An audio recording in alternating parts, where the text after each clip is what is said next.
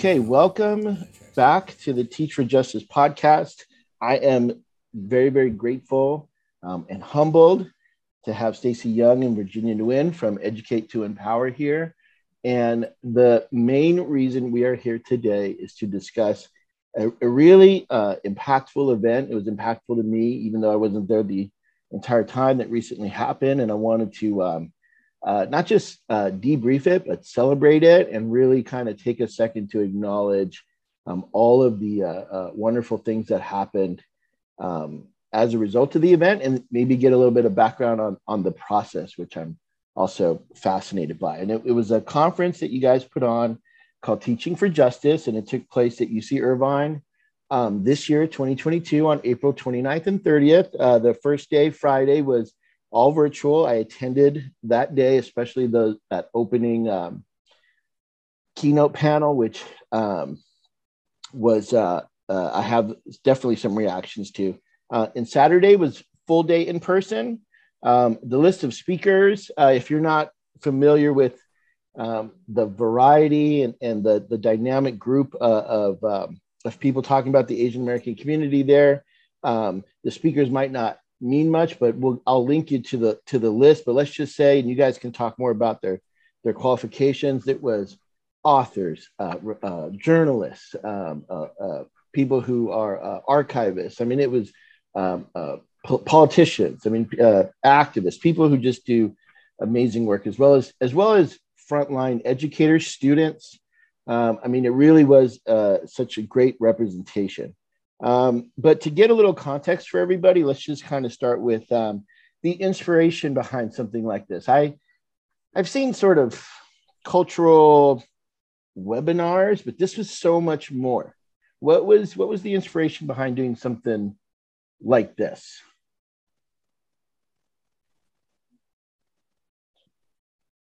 You know, this really started out as just kind of a dream and a conversation. And this really came out of, I think, when we looked back on our records, a conversation we had in March or April 2021. This was at the peak of, well, maybe not peak, but this was at when most of now the media was recognizing anti Asian hate and the rise of it, um, following the murder of the six Asian women in Atlanta. So, um, you know, in a lot of conversations that we were having with fellow educators, with our community, a lot of us were just wondering, what can we do? Um, we were invited to speak at the Irvine City Town Hall community conversation about addressing um, the rise in anti Asian hate.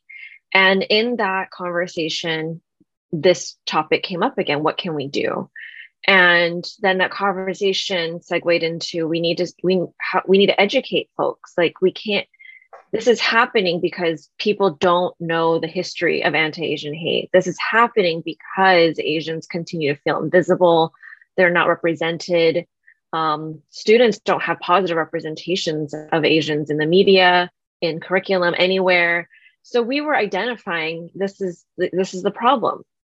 And so virginia and i um, started thinking like, okay, what can we do as educators? Okay, well, let's just start with educating our networks. So we started the two of us um, with local organizations like Orange County Q, UC Irvine, um, in creating um, workshops to help educators learn the history of anti-Asian hate, but also with resources and how to bring Asian American studies into the curriculum, or at least um, start highlighting achievements um, and celebrating um, Asian Americans. And then, you know, one thing leads to another. And with our work um, in in many different communities at UC Irvine, especially, um, we started getting connected with different folks from different departments. Um, some notable people at the very beginning of of this conference planning is Dr. Stephanie Reyes Tuccio. She is the uh, vice chancellor of the UCI Center uh, for Educational Partnerships. I need to check on that title, but okay. she is re- part of the UCI Center for Educational Partnerships. Um, Dr. Thuy Dang, she is the archivist at the Southeast Asian Archives in the UCI Libraries. Um, Dr. Nicole Gilbertson, who is the director of the UCI Teacher Academy. Um, and so, you know, it's really their belief in our vision that really kind of spearheaded that inspiration behind this conference. Um, and it was very grassroots. It was just us dreaming out loud in a Zoom meeting with a running Google Doc of what could this be? What would we want this to be? And as we began looping in more and more folks from different organizations so that everyone's kind of lending their networks, their skills, um, that's how this came to be. It was a dream of how can we connect communities? How can we advocate for Asian American studies? Um, bridging these communities from um, higher education, academia, scholars, classroom teachers, K 12 classroom teachers, to students, to parents, families, other community organizations, because this is this is our common goal. And so that's how we saw this. How can we bring all these communities together with this common goal? How can we center this? And what are the types of workshops and experiences and opportunities we can provide for all these stakeholders so that they're actionable steps of what all of us can do? So the vision is clear now was it always this clear or did you did you map it out first or did you just say here's what we want to do let's just kind of start and figure it out as we go well virginia's the big dreamer. So okay. she just right out the door let's do a conference. And then all of us were like okay but how? And so it did take i mean this was a year of planning of the logistics of how we're going to do this where are we going to do this and what capacity. Also being very aware of you know the the heavy burden that teachers were carrying this year and being oh, mindful yeah. of not adding to that and wanting to just be supportive of that.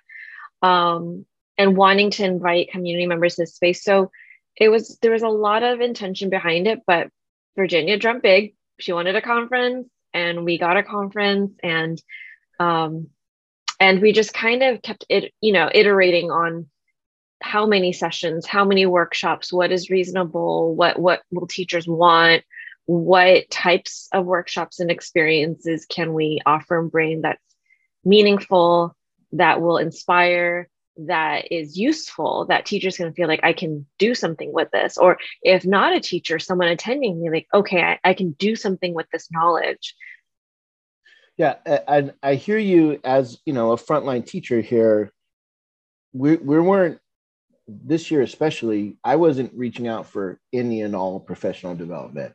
It it was this was not the year for that, right? Um, but I did. I was very attracted to what you guys had put together and, and was able to go the first day. But yeah, I, and and I I appreciate on behalf of everyone who was who was there or everyone who gets hit up by people because you know I sent it to my whole staff and invited people that you know I wouldn't have done that without it feeling like it was going to be uh, worth your worth your time. Um, uh, so the process, I, am a big fan of asking people about their process. Was it a smooth process? Were there were there times where it was really tricky, or maybe even looked like it didn't happen, or or was everyone just so genuinely helpful and excited that it kind of went pretty good? Hey everyone, this is Virginia, aka the Dreamer. um, first of all, Alfredo, thanks so much for having Stacy and I. Um, we're huge fans of your work too, and huge fans of your podcast title. So, um, you know, it's. I think when you ask about the process, I think this will really resonate with other educators. That you know, um, like it was what I declare as like heart work. You know, it, it came from what our core, core beliefs, hopes, and dreams were, which was a place that was affirming, a place of celebration, a place of joy, and a place of community. And those were our driving um, goals, our guiding lights in terms of the type of experience we wanted. And so when you ask, was it a smooth process? I would say yes, because we were all driven towards something that would become, um, you know, that was good. So in those ways, it was smooth because it was like easy to um, find the time and the energy to do something you care about. um, there were challenges because this is the first conference that I've helped be a part of. Stacy has thrown other conferences. She, you know, um, helped create um, IUSD where I teach, one of the first conferences that brought speakers from out of the district in. So Stacy has had that this experience. She's helped organize um, OCQ. She's helped organize um, CCSS. So like Stacy has a lot of conference experience, planning experience already. So thank goodness for her because I may be the dreamer, but when it comes to logistical things, I'm still learning. Right. Um, so in terms of smooth process like as a person who this was my first conference to try to help organize i would argue that it was smooth and the um the committee that came together to make this happen um actually like that was something that upon reflection so many of us talked about was what a great experience it was not just to have the two day conference but the whole year together felt amazing. And it was because we all came together with those visions of community right? The vision of joy celebration knowledge. Um, I learned as much from the community of planners and committee as much as I did in the, the workshops that I also attended. Right. So you're trying to provide professional development, but you're getting it through the process in ways you didn't even know was going to happen. That's awesome. Mm-hmm. Um, who else needs a shout out for putting this deal together? Honestly, so many. Um, is it if it's possible if you can link our, our conference website 100%. to um, the page where you host this podcast because it truly was this convergence of of organizations um, so many and and like virginia says like in reflection like i am so grateful to have been a part of that um, just to be in that space of community leaders of of and on all of us this was voluntary. We all met bi-weekly. All of us we carved out time to do this. We all had our own tasks that we did on our own time in addition to whatever other jobs you know and lives that we we had because this was a passion project for all of us. So truly there were so many organizations and folks involved in that full planning committee um, that really made this special uh, in our world there are you know big big names right in in education and and in, in whether it's activism or, or whatever it might be is there is there somebody who at the beginning you thought wasn't gettable but then you guys got them to participate and you guys were like I can't believe we got this person. Oh yeah. Um, that would definitely be Lisa Ling. okay. Which was awesome. I saw that was awesome. Oh my gosh. You know, um, can I just call her Lisa? No. so, no, I'm kidding. So Lisa Ling, um, when we were putting, we were at the part where we are like, okay, who would we like to our keynote speakers to be? And um, I had just saw that Lisa Ling had addressed Congress about the need for Asian Americans represented in the curriculum. And so we were just talking and at first we were like thinking of like local leaders and we were really excited about the local leaders that were going that we were going to ask if they would keynote for us. And then I don't again I think this is me being a dreamer. I was like, can does anyone here know Lisa Ling?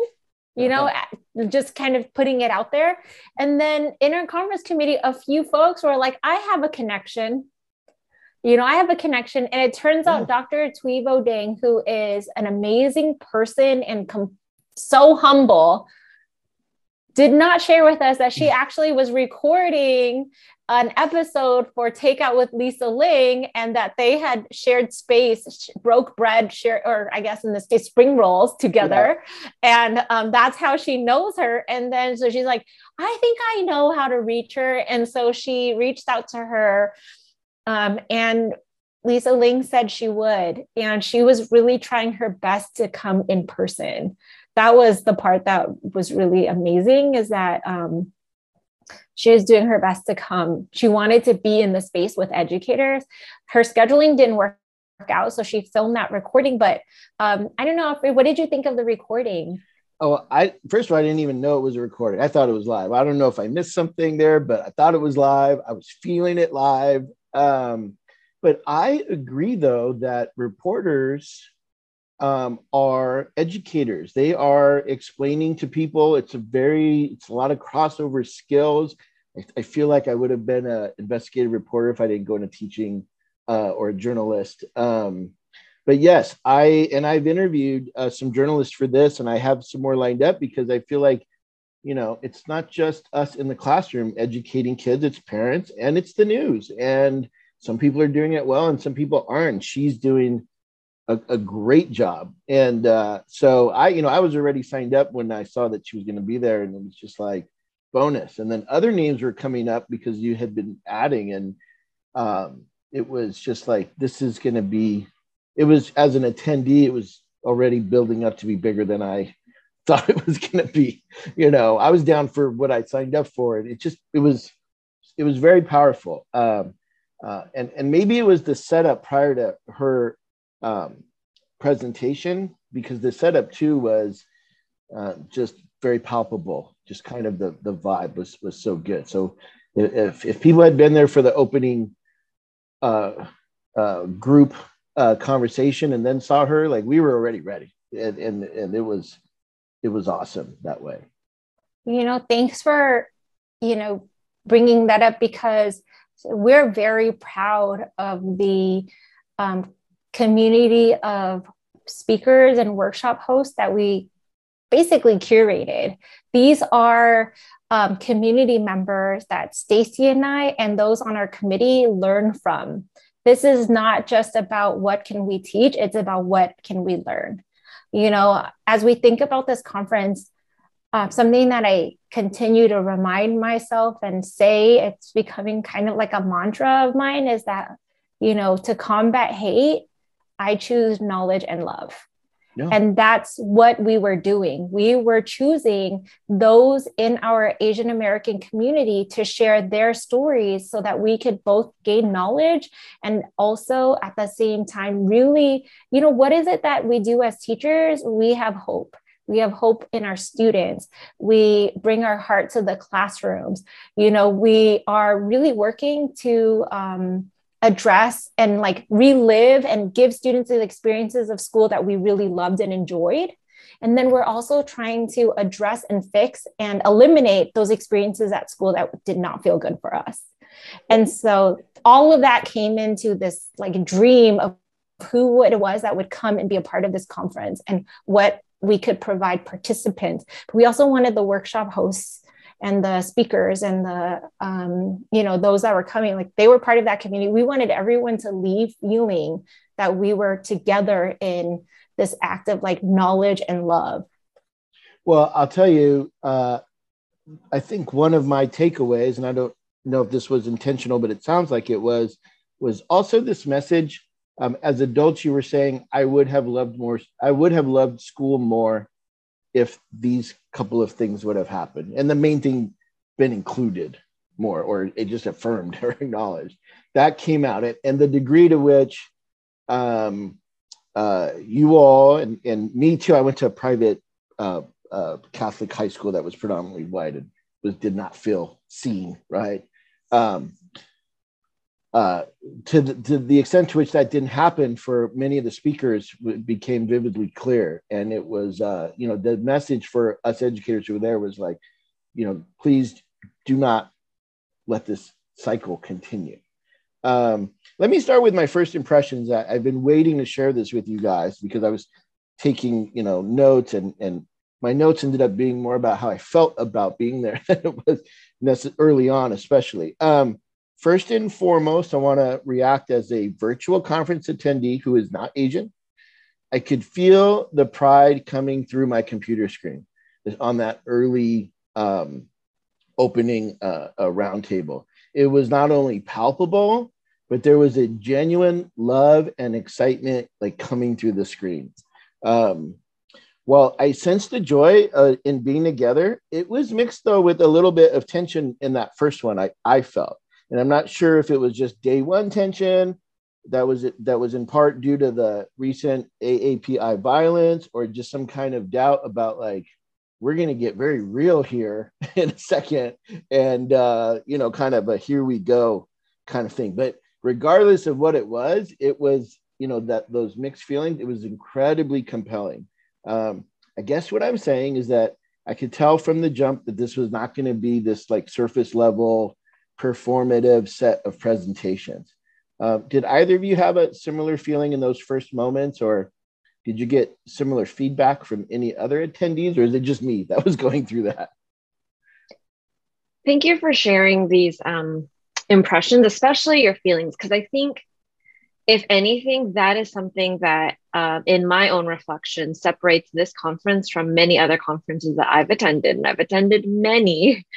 Um, is that feeling that I got from this and that energy and from both the virtual and the in-person. And and I can't let this escape me that this is probably the first time in my whole life, at least career, adult life, where um, this was an educational space where I am surrounded by Asian Americans, mm-hmm. where Asian Americans led the sessions, where they shared their own stories, where they felt safe enough to share their own stories in a space that folks would understand, where the keynotes, um, the leaders, the speakers were Asian American.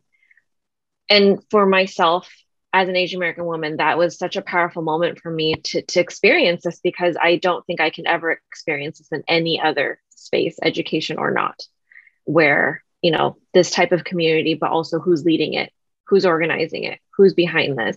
And I think that plays a lot into the safety that folks felt in being vulnerable and sharing these stories. Um, we started with that educator panel, and I was one that shared, like, I was one that wished I had this. I grew up in Southern California, never learning these things, not until college. How is it we still have students today asking for that 20 plus years later? Right. So I think you know, yes, I had the same feelings, and I'm glad that was an impression you took from it. And I think that tension was this feeling of many of us, um, for the first time, feeling safe enough to be vulnerable to tell my story um, fully, as raw as I can be, without needing to be careful about what I say. Because in some spaces, as the person of color, I feel like you do need to be careful of how much you open yourself up to and what you share. And I think this community allowed us to do that, which allowed people to really connect with us in many different levels, whether you identify as Asian or not. But, you know, as educators, as parents, as siblings, as, you know, and so I think that is a part of what made this really powerful. Yeah, I, I feel like what I missed out on by being a, unable to attend in person the next day, even though I felt 100% sure of this, was that if I were to show up and I were to feel uh, encouraged to share, that I would have been in a space that I could have shared. Where that may not always be the case in in my own department meetings in my own school, you know, and so I felt that um, plenty of times. Um, and and it does remind me. You said um, early on that someone had dedicated. You were brought up that someone had dedicated their learning that day to themselves as a child. Um, and and one of the things I think that really hit me, Virginia, was in that opening thing. You said that you did like an ugly cry right before that started, and I was I was thinking like, yeah, there's you know this is I, I don't you know I'm feeling this is going to be awesome, you know, but but we need to acknowledge like whatever is going on, um, and as a I mean I felt included. I felt I just I felt included, and I just was it was just really powerful. So for you to get me there almost without anybody saying much at the beginning. I just think um, it was it was really really amazing, and you know some other people said some great stuff at that opening um, conversation. Uh, uh, Nahi, uh, the math teacher, said, "I'm a math teacher, but I'll always be an Asian American student," which you know just kind of reminded me how um, you know we're all still um, you know we're all still learning if we're doing this right and one of the things I think we're learning that we that well most of us are trying to learn is how to do this inclusively. right? And that's one of the things I was trying to pick up was, okay, I, I, I can I can be more inclusive. Even though I teach history and everyone thinks it's so easy, we can we can do better. And worst case, uh, uh, I can take some strategies back to some people that are are resistant on on that. Um, so um, anyway, um, the uh, let's go ahead and um, uh, you know I have a couple of I have three basic questions for you guys. One is to reflect on what were the highest of highs, and I know it's not like a competition or a ranking, but is there a high point that stood out for you guys? Was there a surprise? Anything that surprised you from the uh, event? And then finally, you know, just any moment you wanted to sort of acknowledge as you're reflecting on it here. But well, let's start with the highs. Was, was there a high or two that where you just felt like this is going like I wanted it to go, or better than I wanted it to go? Hey everyone, it's Virginia again. And um, oh my God, it's so hard to choose a high because that conference, it felt, it was like, honestly, it was better than I could have imagined in terms of um, the energy we felt, you know, like sharing space with all these educators that were there um, as an Asian American woman, seeing folks that were not, who are not Asian American there with us. I cannot, I don't know how to put into words how that feels. You know, how great it feels to be supported, to be valued. You know, that's that one of the um, big challenges of being Asian American is this sense of being invisible. And um, just the presence of folks that were not are not Asian American, I mean, that makes me already feel not only visible but valued. You're not only visible but like worthy of, t- of your time, of your energy to learn about my experience. So that was really that was really beautiful for me. So I want to definitely give a shout out to those that came because I do know what it's like to to enter a space when you are the minority you know? And that feels that is that that takes um courage to be vulnerable like that. And so seeing that really was great for me because it it, it just like filled my heart. Um go ahead. mm-hmm. so I, I think highs there were several um the one that i keep telling folks is that at the end of our zoom day at the end of our zoom day the question was um you know what's one word what's one word to describe how you feel? And over and over, we kept seeing the words seen. I'm actually reading the comments from the Zoom. I'm like from the day, you know, being a history teacher, I like document stuff, and I'm, right. but I have, I have. I, I have someone wrote hungry, seen, excited, inspired, empowered, thrilled, encouraged. You know, like seen. I, I kept seeing the word seen, seen, seen. And that's exactly why we created this conference is because Asian American histories and lived experiences are not in our curriculum. I mean, they're, they're required, they're in our standards in California, but they're actually like not present. Teachers don't have the tools to teach them. And here's a community of educators saying, of Asian American and Pacific Islander educators who are saying, hey, today I felt seen that to me was a huge high. And then the in-person day to to be a being an Asian American educator or just being an educator of color can be really lonely in our spaces. Um, mm-hmm. You know, um, last I saw was like 70% of educators are white. And so, as a person of color, and then add to that as an Asian American person of color, like uh, as an Asian American, you're just, it's a lonely feeling and then to be in space with educators who are mostly Asian and then who were mostly educators of color, that also just the physical um, community was another another really exciting um, high for me.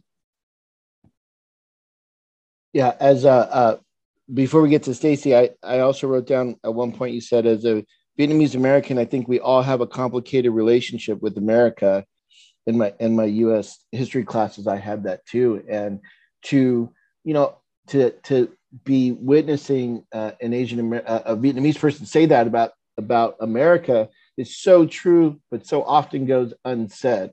And um, I we have you know I have a, a majority Vietnamese uh, population that I teach, and uh, we have teachers who really tiptoe or race through the Vietnam conflict because of how uncomfortable it is. And you know, I decided, you know, pandemic really focused me, I think, or certainly clarified things for me. I said, we're going to sit in this, even if it's uncomfortable. We're going to sit in this. We're going to, and um, and that's where my desire to start looking at uh, recording some oral histories, if there's a way I can do it and contribute to the bigger project, uh, since I have that access, and we, we can talk about that later. But that was that was a really for as, as, a history person, that was a really important thing I thought that needed to be said early, and I was so grateful that you had had said that. Stacy highs, and it's not. I know it's not a ranking thing or whatever, but a couple of big moments. For me, um, I definitely took a more of a kind of backseat organizer role. I didn't present um, in this intentionally, um, just kind of running logistics on this one. So I think one of the most um, pleasant surprises for me was logging on that morning, that Friday, because um, as someone who has been um, presenting a lot in the last couple years, most of it being virtual, hosting workshops, all of this, normally you get about, if you're lucky, 20% of those that registered show up. And that's the truth and i get it. I do not there's no shame on anyone. Like i also have signed up for stuff that i just couldn't muster myself to do because of all the things and we knew this. And so you know like i understood this so that morning i was like okay let's see how many show up because ooh we don't know you know we don't know. And just seeing like I mean, I think we were at 190 at one point that Friday. I was blown away and people stayed. That's the other thing with virtual things that like as the day goes on, that number starts like dropping off. Right. But to see like we were holding strong, folks stayed. And every session was so full and people were so engaged that for someone like again as an organizer in that back end, I was just like I, I was filled with just so much pride but also like virginia was saying like value that these people are here. They see value in this. It makes me feel valued that all this effort and time is shown through this attendance. Um and that goes for saturday too because i mean I, you you've gone to conferences you know how it is. By yeah. that last session or that last keynote you're like oh half everyone's yeah. gone especially if it's after lunch but people stayed and awesome. people were committed, people were participating. And I know we touched on this already, but to be in that physical space in the same room when a non Asian person steps up to ask a really thought provoking question or to affirm their um, allyship with you and and what this workshop or keynote or whatever the topic may be to sit there and and to hear that see that. It's so hard to describe that feeling because in so many spaces not many would do that to stand up you know present themselves as being not asian to speak up on behalf of their asian colleagues or students or community and so those were really pleasant surprises that I personally have not experienced very much. And to experience that was a high for me. And, and we know the math when you affect a teacher, you affect all their students. So there's a multiplier effect. And, and which, you know, so it, might be 190, but for those that have, or high school for sure, it's uh, the 150 kids they're going to go back to. And then the, they're 150 the next year. And, and that's got to be um, incredibly incredibly gratifying as well. Um, and yeah, I think one of the things I think I missed on Saturday was uh, that I I would have felt very comfortable saying, okay, I've had these questions for years about, that I've been hesitant to ask anyone, or I didn't work with any Asian teachers, and so I just have to ask. And most of them probably would have been around. And and Virginia, you you held a, a a, a talk about teaching Vietnam in a history class, they would have been, I would have been there with you know 20 questions uh, about is this is this off limits? Is this how should we frame this? And and uh, is it okay to just talk about this? And and that's you know the one I I feel like I, I missed the most, but I just want to acknowledge that I I felt like had I been there, I know that I could have you know gotten through um, any hesitancy and said here's here's okay here's my real questions right?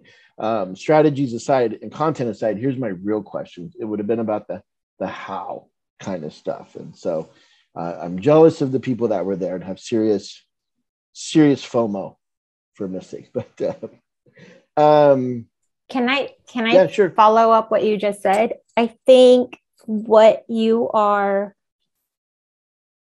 picking up on is what it means to create a safe space, right? Like we're talking about a safe space that you felt virtually. And, you know, as teachers who have taught through the start of the pandemic, we've had to pivot and recreate and imagine and, um, and, and, you know, care for our students.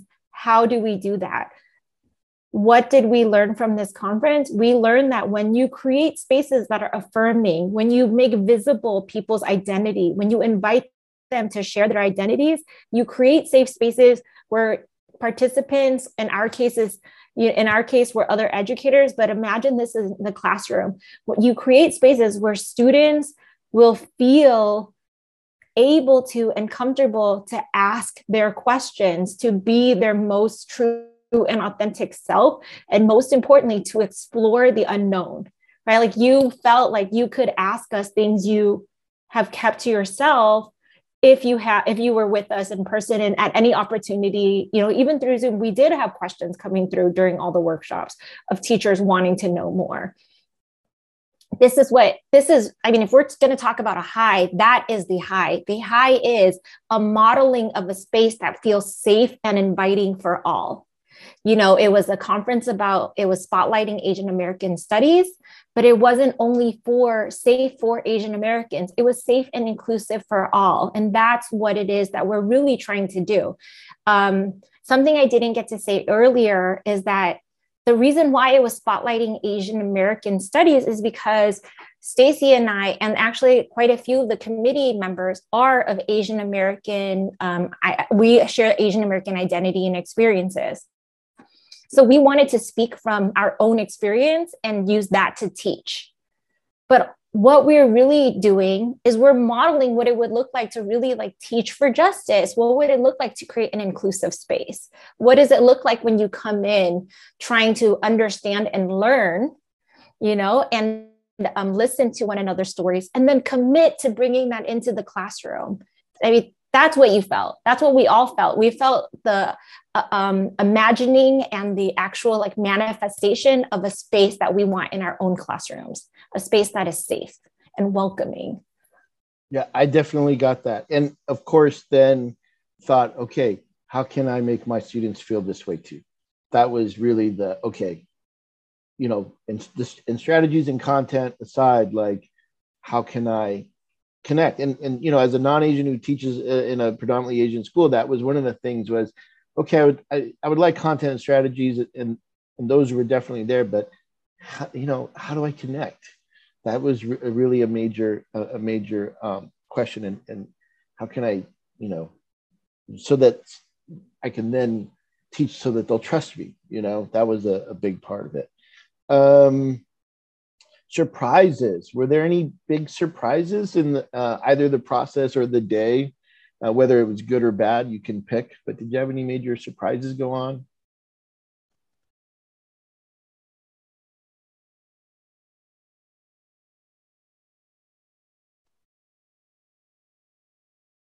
I can that's, see Stacy thinking, so I'll share. that's okay um, if you did. Yeah, no, I, I think I honestly, the biggest surprise was just how well it went. Like for me, that was, I said it earlier, it was better than I could have imagined.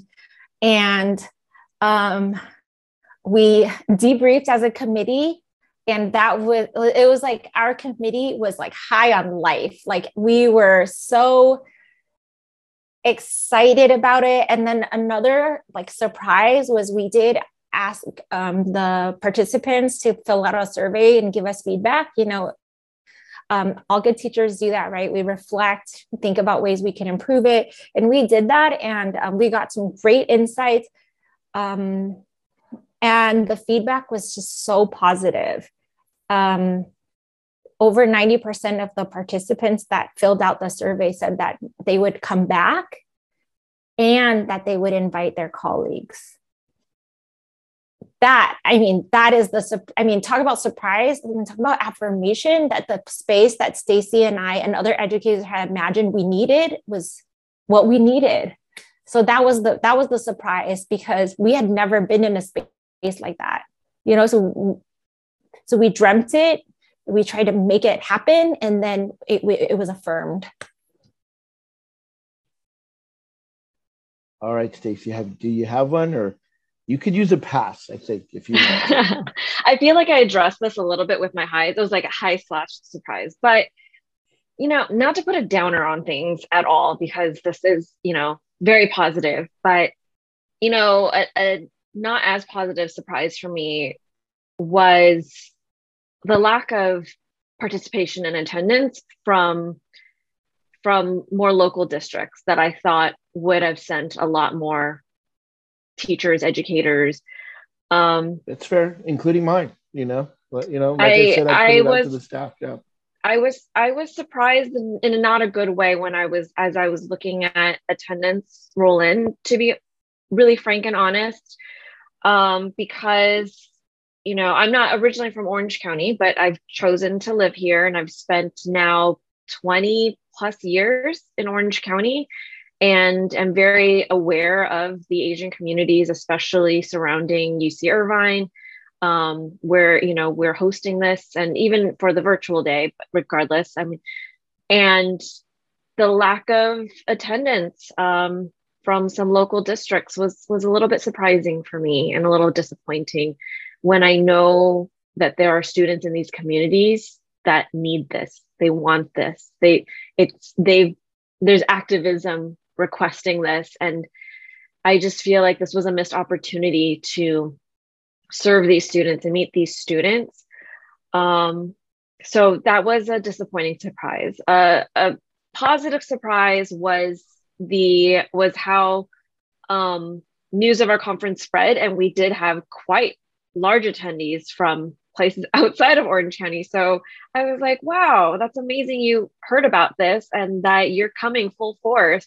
There is this one district where they sent probably 20 educators, including district office representatives. So I think there was an wow. assistant superintendent in attendance, a director of curriculum, and they attended with their teachers, which for myself, this is unheard of.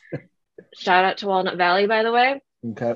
And so that to me was a pleasant surprise. So I had my own personal disappointment of some districts that I was like, I really think you missed out. Like this was a missed opportunity on your part to serve your teachers and your community. But on the other hand, we have some other districts that showed up, were committed, attended. Um, to me, that is a model when you have district office folks who are in charge of curriculum attending this with their teachers so that they have this perspective of how to support their teachers and students and community. Um, but you know what? There's always next year, and there will always be future I can ones. confirm that it was a huge missed opportunity. Uh, you know, I can definitely uh, uh, confirm that. And um, uh, uh, um, all right, what let's um, let's go ahead and talk a little bit about about moving forward here. What advice would you give to a non-Asian educator like myself who teaches in a predominantly uh, Asian with a predominantly Asian population in front of them? What would be like one or two things like this is critical if you're teaching this this group? Well, the way that you speak about your students, Alfredo, I already get a sense of your classroom and all your efforts to be inclusive. Um, so I would, you know, I I think it applies not just to Asian American students, right? Asian American and Pacific Islander students, but it applies to all of our students. Make sure that you are giving your students representation in the curriculum, right? Like, and do not only focus on sad things, like, make sure that you are providing a lot of moments of celebration of their identity. Um, you know, the Vietnamese American um, presentation that I did, workshop that I did, it was um, the Vietnamese American or the Vietnam War from the Vietnamese American perspective. And basically, our takeaway was one, don't introduce Vietnamese Americans only during the time you teach the Vietnam War, right? Vietnamese Americans are much more complex than that moment in history. We have like, we have culture, we have um, you know, we have family gatherings, we have like food to celebrate, we have songs and music and all the things that are, make us a community and that are rich. Um, that also connect to the curriculum, the K 12 curriculum, in a lot of ways. Um, please do not introduce our community in the context of only the Vietnam War, you know? Um, and so I would say the biggest takeaway would be the same advice I would give us if we were teaching just all communities is that like look at your student population and make deliberate choices to include them in your curriculum and center joy. Right.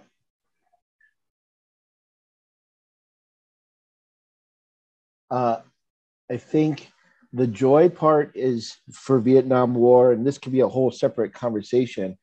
Uh, is is tough. I think you know, um, so many teachers, if they're going to show any video clips, will show these. You know, will show like these traditionally embraced American movies about the Vietnam War, and they focus on the soldiers' experience and the darkness about it, and it's it's um, it, it there is a place for that, but it's it's one perspective, um, and I think the longer you show a clip, even if it's an edited clip from Apocalypse Now or Platoon or any of these, it's like uh, it's at a certain point, I feel like it's doing more harm than good. It's like how long in a class period or over multiple days are you going to spend on that perspective without matching it with you know other perspectives. And that really is unfortunately i think too many teachers go to or it's centering the whole conversation on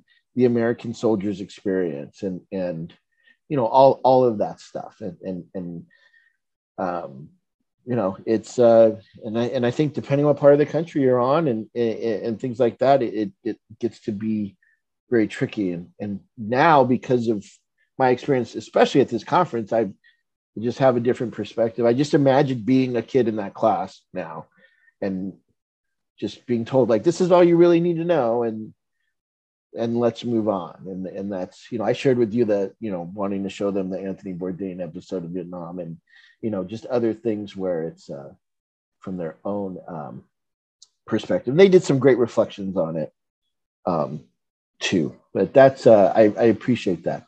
Anything anything other big tips we can give teachers who are teaching in these um, communities that they can really kind of settle on?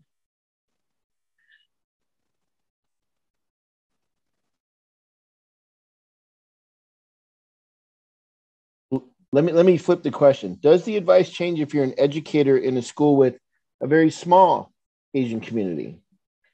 Do the do the tips change or do, do the things we, we should be doing for them change? I don't think so. because remember, at the root of it, it's just it's meet your kids where they are, get to know your kids. Um, doesn't matter if it's one or 10 or your whole classroom. Um, obviously, if there are more, you know, you may be a little bit more intentional in what you want to include to maybe really help that particular group of students see themselves or identify. But it doesn't matter if it's one, 10, or your whole class. Um, you know, inclusivity is inclusivity for all. And and it doesn't matter what you teach you know again thinking about no matter what curriculum you teach what grade level you teach how are you making sure all of your students see themselves um, learn about themselves and their histories and their experiences um, and celebrating the joy of that um, because i would argue that you know for just using the example of asian american studies but this will goes for any community that if i'm working with a community that has very few or none but i'm teaching them this this is giving them the opportunity to understand and empathize with a community that is not theirs. And I think that's so powerful. And that's also something I didn't get as a kid, really getting to learn about other communities different from mine as well. I mean, we really only were taught one perspective growing up. And so I think it doesn't matter, you know, how many of what type of community you're serving, you're serving all of your students. And even if you don't have any Asian students at all, I think there is still power in including that because there is still power in learning from experiences that are different from yours. Virginia, did you have another piece of advice for us? Yes, I definitely want to um, reinforce what Stacy said. You know that what we're the advice that we're giving, um, it comes from combined Stacy and I have over 30 years of teaching experience. So, you know, I bring that up because we have we're we're committed to learning and we um, are really trying to carve a path of what the experience of students is that is different from our own experience as teachers and students that we we ourselves were not taught this way. And even in like the teaching the teacher training programs and the professional developments that we're a part of and the conferences we attend like this is not the approach that we have been given. We are um we are building as we're going. We're imagining the classroom experience we want for our students and for ourselves as kids and we're doing that that's what we're that's what's happening here and what did we learn um, we learned that all students need this and then um, another thing and this is like me I, i'm vietnamese american so i can teach from the vietnamese american point of view but i'm not chinese american and um, i'm also not like African American, Black. I'm also not Latinx, you know. So, how do I bring all those perspectives in the class? Classroom and honor it, I turn to those communities to learn. So if I'm thinking about advice for all educators, my main advice would be to open yourselves up to learn from that community directly. We are in a time period where we have access to so many um, so many wise, knowledgeable, um, open um, you know, open speakers like authors, scholars, just members of our community who are willing to teach us from their experiences. So, as educators, if you want to know the best thing that you can do, I would actually say the very first step is to commit yourself to learning from the community um, that you want to bring into your classroom. And if you want to learn more, Stacy and I have curated resources that we ourselves have like vetted we ourselves have learned from. And so um, you know you can find out those resources as well. So you can join us in our journey to continue to learn. Yeah uh, uh, and on that note um, i reached out to, to dr Thuy Vo Dang about oral histories because i had was looking around for it and her name was all over the stuff. And she just wrote uh, the the People's Guide to Orange County, and she and you know we're in Orange County, and and um, and I do want to say eh, another great part about this conference was the people there were saying, if you need anything, reach out. And I've been to plenty of conferences where people say that, and then you reach out and they don't get back to you. She got back to me right away, gave me her schedule thing, and was like, "I'd happy be happy to guide you in the right direction with this." And so it, the people you did select, and it sounds like you know you're saying you're curating resources. You're also curating people who are very, very consistent, very aligned, and I just think that there's such an alignment with with with you two and what you're doing. Um, that's why it's so pow- powerful. Um, the people are the real deal, and they really do want to help, and that just added for me because this just happened recently that I, I reached out to her. It just reinforced for me that that what you guys are doing is um is super powerful, but it's authentic and it, and it's helpful. And Um, when you said you got to know your group, your students in front of you, um, it reminded me of, of an activity that um, I'm a mentor teacher with the district for new teachers, or I was this year, and my my my rookie teacher had the assignment of, you know, run some data on the students in front of you, and then make like a chart and paint a picture for, you know, the induction team, paint a picture of your students. And so she was running all these reports and making these charts, and and I said, you know what, that that's really helpful.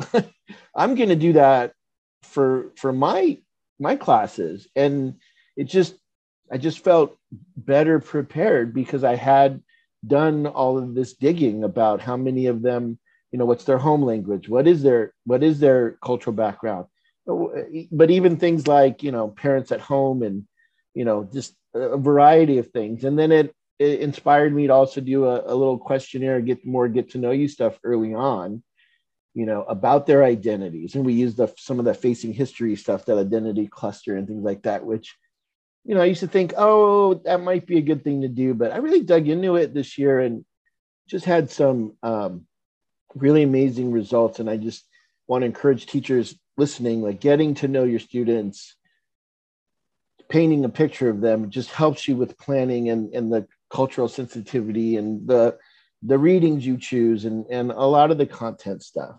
Um, all right last last last part here. You guys run or have founded educate to empower. Uh, what is next for educate to empower and um, where can people get a hold of you and and um, you know what what's what's what's on the horizon here what we do i have Twitter, Instagram, Linktree, and website. Uh, I would say Linktree probably is like the best like quick stop to find resources as well as you know um, read more about our advocacy, um, get lessons, um, and a couple exciting things that we have teed up um, coming up soon. Um, we are hosting a couple workshops um, through UCI Teacher Academy again, and what we love most about this through uh, the generous support and uh, through a grant through Schools First is that these are free. It's free for educators. And I just cannot express, like, as an educator, just how amazing that is. I, I don't can't even count the amount of things I've had to pay for out of pocket. So um, we're hosting some this summer, and it's part of our Building an Anti Racist Classroom Community series. And this is really for educators that want to know strategies for starting off the year um, we dig in with identity, community building, um, and and we have books that we are raffling off as well. So um, if anyone's listening that's interested, that's offered this summer. Um, we also have a couple other workshops that we are in the works of planning for the fall, um, also through UCI Teacher Academy. Again, free through Zoom. Um, so we invite any and all who are interested to join. Um, I'm also very excited to tease a little announcement that we haven't properly announced yet, but will soon. Uh, we received a grant in partnership with the OC Heritage Museum um, and UCI uh, Teacher Academy, and um, with, like you mentioned, Dr. Thuy Vo Dang and her book, um, A People's History of Orange County. Um, and this is to help um, create curriculum to align with that book to support Orange County educators. And so we're very, very excited. We're still in the works of planning this out, um, but this will hopefully serve Orange County educators um, with resources, lessons, and inspiration on exploring our local histories here in Orange County. Awesome. That, like, just as an Orange County teacher, I'm already excited. Um, because, you know, we, if we can act locally, put the national stuff aside, we can feel the impact so much quicker. And and so much it's the impact is so much more relevant. We're not going to do a whole lot anytime soon about some of these big national issues but but we can make our immediate surrounding better. And and um and you two are doing like you're doing the stuff right? Like following through um and it's and that i think that's that's different I, it might feel natural to you guys you're you're a great team but not everyone follows through. Not everyone says, This is what I want to do, and I'm going to actually do it. And uh, it's inspiring. I'm grateful. Um, did you have any last parting words for eh, for um, anyone listening or or anybody who's interested um, in any of the stuff we covered today? This is this is your chance here. Well, um, I uh, also don't want to forget to share that the Teaching for Justice conference at UCI that was our inaugural one, and um, UCI is committed to making it an annual conference. So we are already in the planning process for the next conference. So um, that is part of our, our next action steps is we have the conference um, uh, next year's conference is in the it, planning is in the works and for those of you that are listening that went to the the um, teaching for justice conference in april we are inviting the participants to share space with us this summer. Um, an announcement and email is going to come out, and we're going to invite educators and other participants to share space with us and come and we're going to have um, uh, like a mini workshop on a lesson inclusive lesson planning and then we're just going to sit together and like create lessons together so the teaching for justice conference is one moment of a a collection of opportunities and community that we are building. So that's another part of our announcements. Um, again, our goal is really to center building community and bringing people together. I love that. It was just, it was a moment, and we're talking it up, and it was awesome, but it was step one.